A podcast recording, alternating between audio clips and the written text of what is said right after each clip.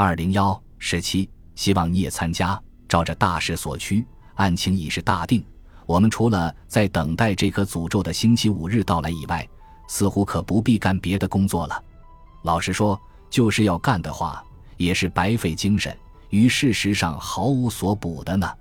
为了林局长很是关心着这件事，常有电话来询问，因此趁着空闲之际，在第二天的下午，胡贤又同了我到警局中拜访了林局长一下。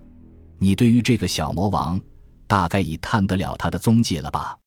林局长一见我们到来，就这么很兴奋地问：“我今天到这里来，就是为了他这桩案件。”胡贤却是这么的回答，随又把他探访的经过约略说了一说，最后方说到本星期五或有一个惊人的发现，也即是本案的一个大结束。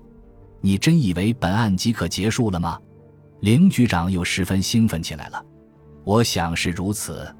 胡贤说，又接上一句：“局长。”你放枪的本领不是很好的吗？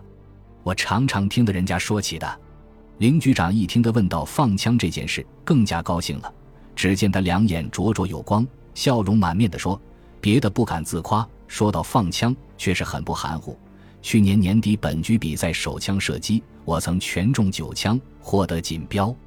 我最大的一个本领，能在暗室之中把纸烟头上的这星星之火打熄呢。”你真能打熄这纸烟头上星星之火吗？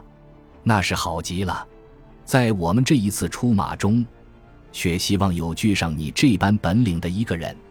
胡贤说时，露着十分热切的神气。这一来，林局长倒像似有些不懂了，只瞪起了两个眼睛望着他。啊，我这话说的太快了。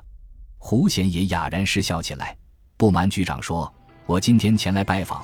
一则把本案经过情形报告一番，二则就是在本星期五我们的出发中，也拟请局长一起参加。对于这一个参加，我倒是十分高兴的。